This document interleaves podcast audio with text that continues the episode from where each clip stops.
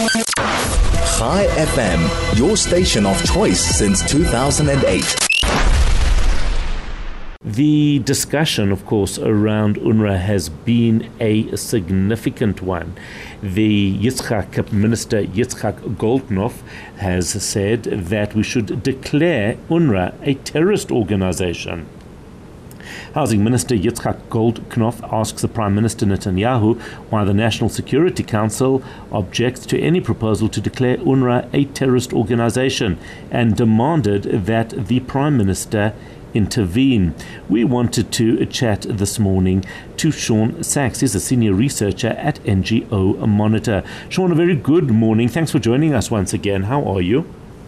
Good, thanks, Howard. Good morning, and welcome back to the studio. Thank you very, very much. So, this uh, look, the UNRWA thing is is very, very. It's it's certainly becoming more and more clear how involved and complicit members of UNRWA have been in the in the Hamas on, on the side of Hamas. But does that make UNRWA itself a terror organization? Right, so that is part of the discussion, and I appreciate what Minister Goldknopf is trying to say, but I think a lot of it is just rhetoric. We know that UNRWA is a horribly corrupt organization. We know that many, many people in UNRWA were involved in the atrocities of October 7th, and many, many other terrorists have either been part of the UNRWA system or educated in UNRWA schools. So UNRWA itself needs to be dismantled and it needs to go and it has been involved in horrible things. But declaring UNRWA a terrorist organization involves a, a number of other highly problematic activities because it speaks also to the United Nations itself. And while, yes, the UN is also corrupt and has been involved in atrocities, the mm. minute we, Israel says the, that UNRWA itself is a terrorist organization, it puts us on a serious collision course with another a number of other UN agencies that we would like actually to replace UNRWA. So that is part of the challenge with declaring them a terrorist organization. So, so what would be the point then?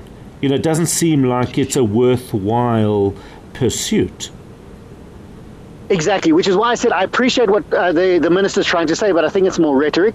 UNRWA is, has already been told that they, they should not be able to operate in Jerusalem because of their corruption, their terrorist financing, and the fact that many people there involved in UNRWA are either themselves terrorists or are helping to support terrorism, as we saw in Gaza as well. So UNRWA needs to be dismantled. It needs to be taken apart. It needs to cease to exist. But declaring it a terrorist organization, unfortunately, won't achieve any of those goals. The, is there acceptance from within the United Nations that this is a severe problem. You know, we know that that uh, funding has been pulled by many countries across the world for UNRWA. We know that that there has been presentation of very clear facts showing how uh, members of UNRWA have been involved and were involved in the October 7th atrocities and even kidnapping. So it went beyond October the 7th. But uh, is there an acceptance th- from the United Nations itself that something has to radically change there? Um, in a word, the answer is absolutely no. Uh, UNRWA is a is part and parcel of the corruption that is deep rooted, unfortunately, within the United Nations, and within the United Nations higher echelons there is absolutely no indication that they see UNRWA itself as a problem.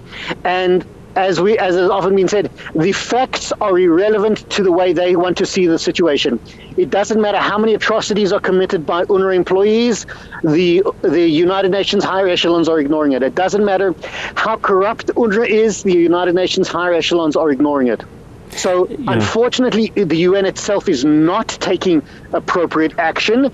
And while it is incumbent upon Israel and other Western countries to continue to point out the problems of UNRWA, call for its dismantling, defund it, um, because the United Nations itself will not act in this issue. Let's just talk about the fact that UNRWA is an organization dedicated only to the uh, Palestinian refugees, and in fact, no other like organization exists. How did this even come about? Right. So this actually came about right after the Israeli War of Independence in 19 uh, in 1949. The war ended in 19 in May 1949, almost a year after Israel's independence, and the United Nations, then a fledgling organization, um, part of the resolutions to end the war was the creation of a unique organization that deals with Palestinian refugees, the United Nations Workers Relief Association.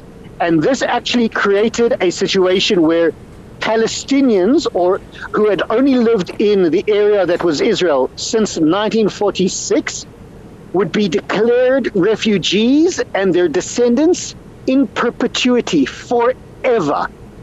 Which means it doesn't matter where a Palestinian refugee lives in the future, if he lives if he fled to Lebanon, to Syria, even to the United States forever. They will be them and their children and their grandchildren and their great grandchildren would be refugees.